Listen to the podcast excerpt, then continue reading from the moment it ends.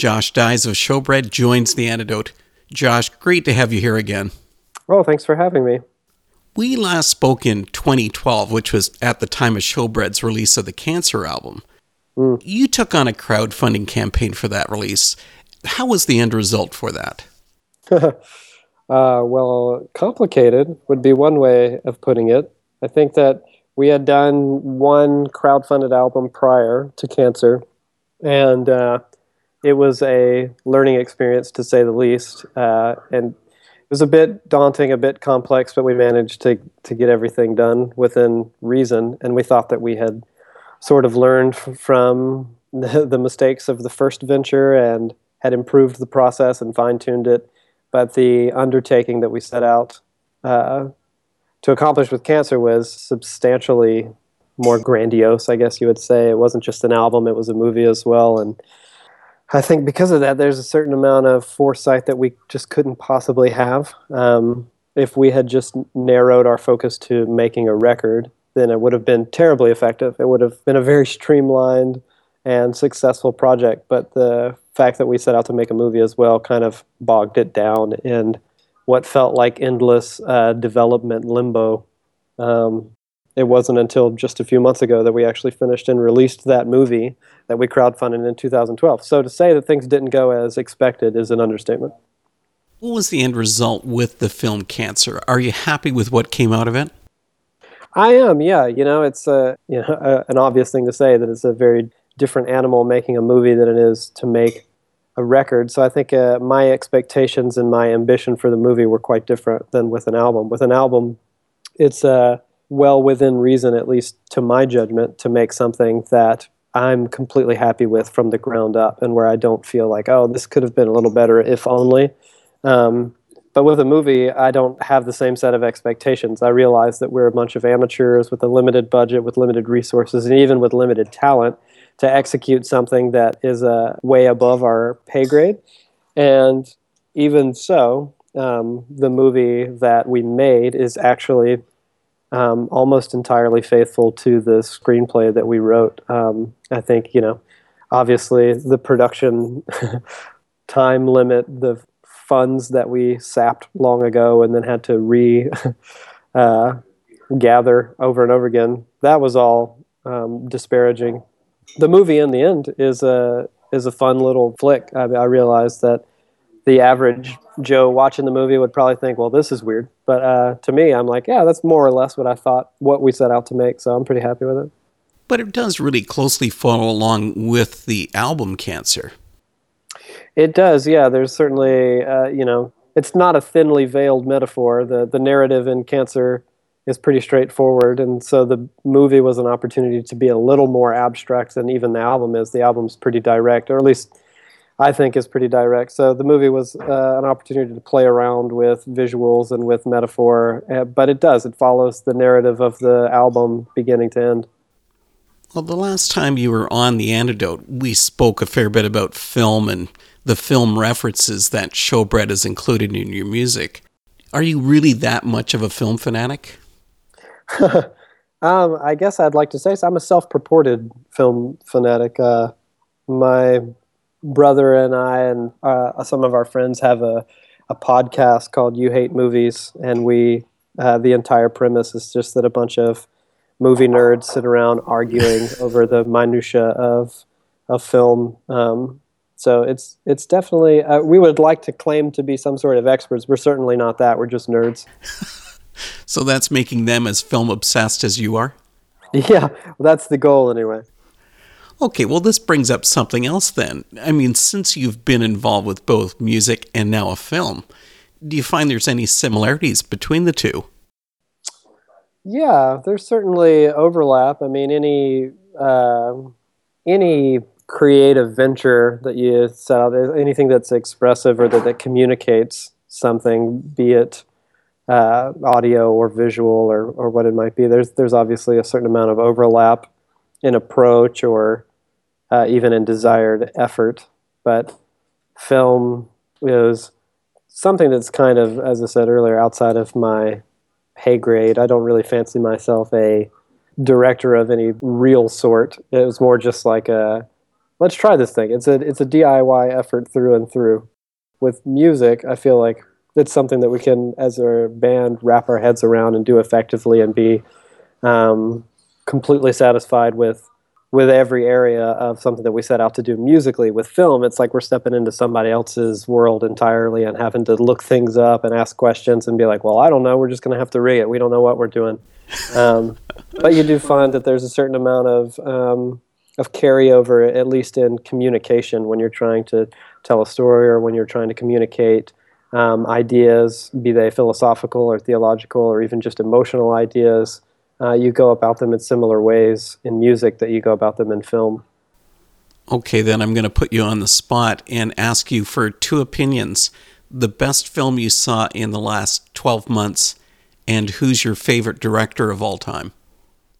Oh, wow. Um, well, I think that my my favorite movie in uh, 2015 was absolutely uh, Jurassic World, and that was that was owed largely to the fact that Jurassic Park was uh, it was like my Star Wars. It was a formational movie for me. It was the movie that made me really, really love movies, and has been very much a part of my life uh, ever since I was 10 years old. I saw Jurassic Park on my 10th birthday, and Jurassic World was kind of a, a surreal um, childlike experience for me. So it was my favorite movie of 2015. Uh, I, if I had to say a favorite uh, director, I couldn't do it based on movies alone. It, all, most directors are at least have some misfires or a movie that I just don't like as, as much as others. If you're talking about someone like Steven Spielberg, who made my favorite movie, Steven Spielberg has you know a great many selections in his filmography that I'm not really a fan of. So I would go for more of like a, a just solid track record, and maybe that would be someone more like David Fincher, who mm. um, you know Fight Club and and Seven and um, Girl with the Dragon Tattoo, Gone Girl, things like that. David Fincher to me is a director who's almost never missed. So I'd probably pick him, if not up there with the greats. My favorite, maybe. So you're looking at the dark side with Fincher yeah, you know, Fincher is he's uh, hilarious. He thinks he's his whole premise is that people are weirdos, so he makes he makes even movies with a normal premise somehow come out dark or upsetting, but he does it so effectively.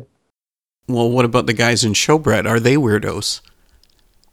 Oh well, at, least ostensibly, you would think so to to listen to our albums, but um, I guess weird is in the eye of the beholder. Well, I guess we should really switch back to what's happening, or I guess realistically, what won't be happening with the music of Showbread, because this is the end of the road. You know, the band um, just released your final album, Showbread is Show Dead. Is that tough to admit that it's all over?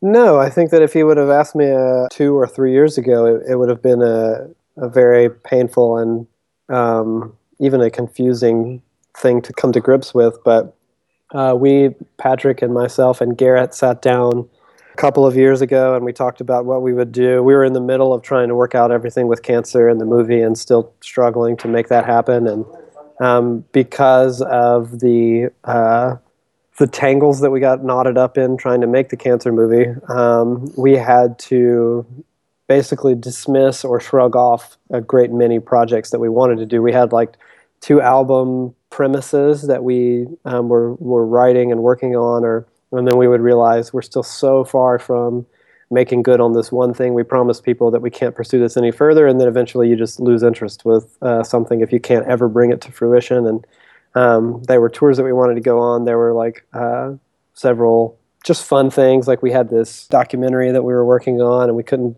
uh, dedicate the time to it, knowing that we could never put it out unless we somehow finished the stupid cancer movie. um, so we Garrett and Patrick and myself a couple years ago sat down and we're like, well, what are we going to do about this whole thing? And are we going to become one of those bands that sort of just peter out and uh, are just no longer, you know, uh, present at least to, in the eye of their fans? And maybe every few years they put out something that's half-hearted because their interests are vested elsewhere.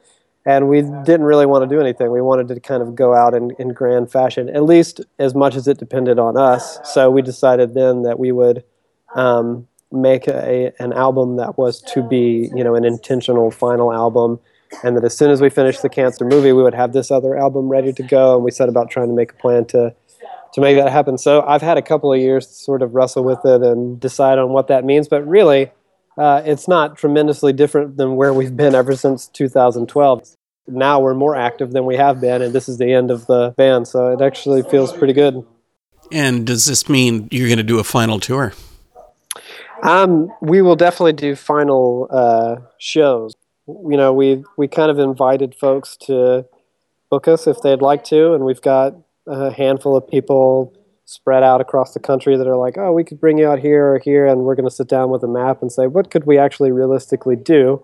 Um, we definitely won't do the whole like, you know, eight weeks in a van or or three months all over an international or anything like that, but we want to put together a handful of dates that uh, will kind of let us go out in grand fashion.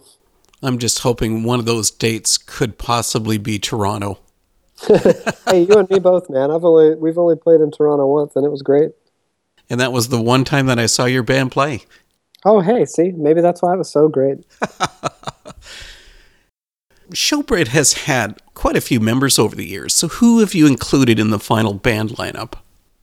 Um, well, we we did the album with what's our current, I guess, uh, official lineup, if you want to use a word like that, which was myself, uh, my brother Patrick, and then Garrett Holmes. Uh, we had Landon Jennings from who played on the Fear of God record come uh, play guitar. We had Mike Jensen, who was on uh, almost all the records except for the last couple of uh, self released ones, come back and play guitar as well and help do the engineering and technical stuff. And then we had uh, Ivory Mobley, who was, uh, you know, he was in the band from about 1997 to around 2008 or 2007, something like that. He came back and did vocals and then we had a friend of ours here in Portland play drums, and a bunch of friends of ours uh, around the city come and do guest vocals and things like that. So it was kind of like this amalgamation of new friends, the current the, the current stragglers who are left along, and then uh, people from different eras of the classic lineups. And then style-wise, with Showbread as Show Dead, were you trying to cover ground that you'd covered before? Like were you trying to draw on, you know, a specific era of Showbread? Because your music changed a lot over the years. Yeah, I think in the beginning when we set out to when we were first writing and doing demos, it was uh, it seemed like an impossible undertaking to sort of create some kind of amalgamation of the, all those eight records that vary so drastically from genre to genre and album to album that uh, it was more helpful for us to look at it sort of like um, this idea of coming full circle. So mm-hmm. we we sort of had this visual in our heads of this eight record discography um, that was uh, cyclical or it turned around in a cycle so that it went through all these different genres, but it was making its way back to the uh, starting place, which uh, we were looking at as the, the 2004 record, No Sir, Nihilism is not practical. So, in theory, by the time it would make its way back around, it would be drastically affected by its circular journey but it would be closest in proximity to that first album. So it's almost like a sister album or a, a, a, sequel album to that first record, but with a bunch of the baggage from all those other ones in tow. Showbread is Show Dead includes a track called Raw Rock Theology, and a line of the song says, Draw them from their seats of comfort into nonviolent insurrection. Was that really the intention of the music of Showbread? Yeah, I think that that is when all was said and done, the bottom line or the philosophical and theological goal of uh, the the message of the band, if you will, could be summarized in that single line. Because the band's never really hesitated on stepping on people's toes, have you? well, you know, when the part of uh, doing any any kind of, of punk rock is that there has to be some level of provocation for it to be effective. But I guess from a Christian viewpoint, that's also made you controversial at times. Oh yeah, sure. I think that you know the the tension that we always found ourselves in was that it was too too preachy and too Jesus centric for um, the folks who didn't care to hear about uh, theological concepts or about Jesus, and it was way too provocative for the uh, you know the CCM market. I guess Josh, you know this better than I you know, with Showbread never really covering the same ground twice, did you ever find those changes in style affected your fan base? Oh yeah, well yeah, they certainly did. Uh, there was a certain amount of um, ignorance the first time that we did it. I think that when we did our first record in 2004, and then we supported it, you know, we went around playing the songs and connecting with people that were buying the record and uh, hearing us for the first time. And then we, we sort of always took for granted that the next time you sit down and write a record, you don't do the same thing again because that's boring. Um, we did not anticipate, I think back then, the amount of backlash that that would have or the amount of um, unwillingness, at least in our uh, fan base, if, if you like to call it that, um, to move forward or to evolve or to mature even as listeners. And then from there on out, maybe to our own uh, discredit at times, uh, there was a certain amount of fun to to provoke listeners or to antagonize listeners by changing things even more drastically from record to record. It was always kind of like the thrill of a, of it to be able to have people ticked off that it didn't sound the same every time. okay, then which album did you want to tick off fans the most? Oh, that's easy. The uh, Who Can Know It um, was the most uh, the most obvious exercise in intentionally alienating your listeners. because it was by far the mellowest. It was, yeah. I think that you know we had we had done so much in this like more aggro vein, and we had always had uh, you know songs or moments on albums that were more melodic and more subdued, and we thought, wouldn't it be interesting. What would it be like if you had in the middle of a discography like ours an album that was entirely relaxed and driven by pianos instead of power chords? What would that be like? That was the honest idea that compelled the thing forward in the beginning, but then right away you're obviously thinking, "Oh man, people are going to hate this." And that was that was kind of fun. But really topically you never changed on that album even though, you know, the music content was mellow lyrically, you're still driving at people. You're doing hard topics like A Man with a Hammer. That's a difficult song to listen to. Yeah, I think that, you know, the the threat of continuity in terms of what we were communicating was you can find an obvious congruence from album to album to album and, and the bottom line never changed. I think that the way that we were expressing the same ideas might have evolved a bit over time. S- certain things became more obvious and less veiled by, you know, abstract lyrics through metaphor. Um, the political nature of things that we were saying became, you know, was driven more to the forefront, especially by the time you get to a record like Cancer. But the bottom line was was very much the same, you know, even from an album like uh, Nihilism and uh, Who Can Know It. You're still exploring the same premises, uh, just from different angles. And do you think there's an advantage to one style being lyrically clear or or veiled? Yeah, you know, um, the you know you mentioned raw rock theology a moment ago. I think that there's there's a certain thing that you can do uh, with enthusiasm and clarity in a delivery that is it just doesn't create the same effect when you're going for mellow or subdued and abstract or metaphor and then vice versa you can mix up the the formula either way and you just you just create different listening experience or different communicative experiences but um, it's just a, it's like a recipe. You're just messing around with what you think might might be the best in the context of a song or in the context of an album. But there's advantages and disadvantages to being obvious or being abstract. A moment ago, we were talking about how Who Can Know It had a mellower tone, but you've also included a similar style of track as the closing for Showbread is Show Dead and it's really a song written, I guess, to your son's future. At least that's how it comes across life after yeah. life after death. Did you think it was important to end the album on a personal note? I did, yeah. I think that the uh, each record kind of has this uh, what you could call a synopsis, or where it's not just a, a, complete collection of dissimilar or disparate ideas. There's usually a thread of continuity running through um, each individual record, each respective record, and um, with Showbread and Show Dead, it seemed like there was uh, almost this plea to to a lot of our listeners who began um, their experience listening to our band in a state of symmetry with um, with the ideas that the band was purporting. Um, in particular, our thoughts and feelings about Jesus of Nazareth, and then as we moved along, you know, you're you're a band for uh, nearly two decades, and you're connecting with a lot of the same people or same groups over the years, and finding that different people have um, gone different ways in terms of uh, how they've interpreted your music or the things that you say, or they used to agree with you and now they disagree, or vice versa. So part of the album was about addressing those folks and kind of uh, inviting them to reevaluate some of the things that we had said before or the things that they have thought before. Um, but I couldn't really find a way to couch that in, in a summary. Um, in the beginning, the, the album that we had written ended with the title track. It ended with 10 songs. Um, and I felt like there was something uh, missing from the formula. There was, there was something that wasn't bringing it all together the way that uh, I had liked. So I think a week before we set out to record the album, we wrote that last song.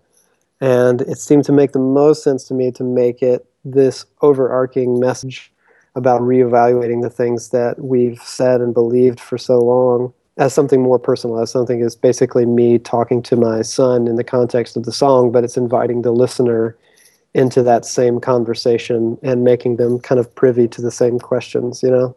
That was a cool way of doing that. Yeah, I like the way that it, that it came out.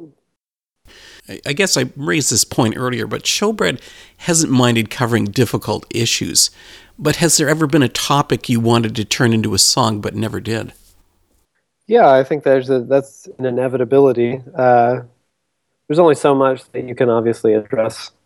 Um, with with any sort of clarity in music and then there's only so much that you can do within a song and only so much you can do within an album i think that every time that we've set is certainly since we've become a, a, bit more deliberate in the things that we say when we we made that first record it was more about like uh, just peeling things out of a, a notebook. So there wasn't like a, a, focus like oh this is what we want to say with the record and here's how we're going to make the topic line up. It was just like we had you know 13 songs and we recorded those 13 songs. But from then on it became way more about uh, thematic um, emphasis in, and you can tell like the, the the second record age of reptiles uh, has way more reoccurring themes and it's way more self-referential than the first album.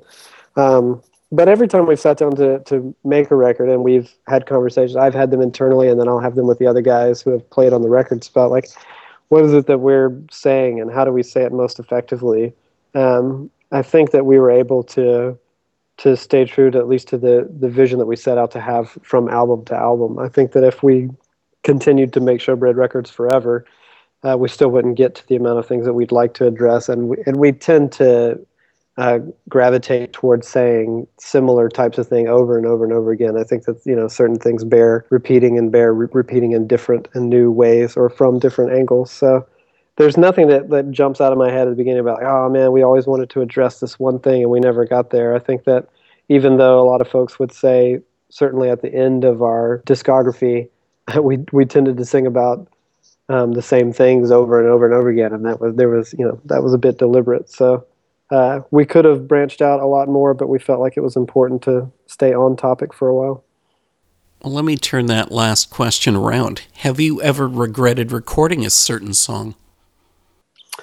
Um, I don't. I don't know that I've regretted anything uh, outright or anything altogether, but I think that once the lyricism became a bit more overtly theological, there's certain things that you say and that um, that you become disappointed in later, even if it's not necessarily that you've completely changed your position or changed your mind on this thing that you said, but you certainly uh, find a different way of framing it or a different way of saying it. And uh, and there's been a couple of songs that you know when I hear them now, I think, oh man, I wish that I, I would have worded that differently if I were writing it now.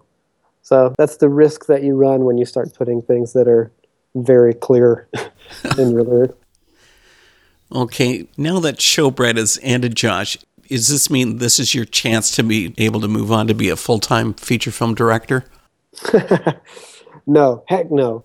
Um, I think that you know we actually had a lot of fun when we were actually shooting the movie uh, Cancer, and then everything after that was absolutely miserable and stressful, and just it made me never want to pick up a camera ever again. So I've had my fun with that. You know the the guys that are in Showbread and even the friends that have come in to help us uh, do this last record and have been collaborating with us we'll continue to make music. We have this uh, band called the Bell Jar that we used to play in Portland and just kind of have fun being a, a local band with very few obligations and very few like uh, you know the the problem with showbread is that if you want to do anything it has to be on a certain scale or on a certain level and all these different um, obligations are tethered to it but if you're just some dinky punk rock local band then you can just go play a saturday night show and it doesn't matter if no one comes or you know what your set list or is anything like that so in a way it's given us an opportunity to uh, reset the clock and continue to make music and explore themes, um, albeit on a much uh, simpler level. We no longer travel eight, eight months out of the year or anything like that, but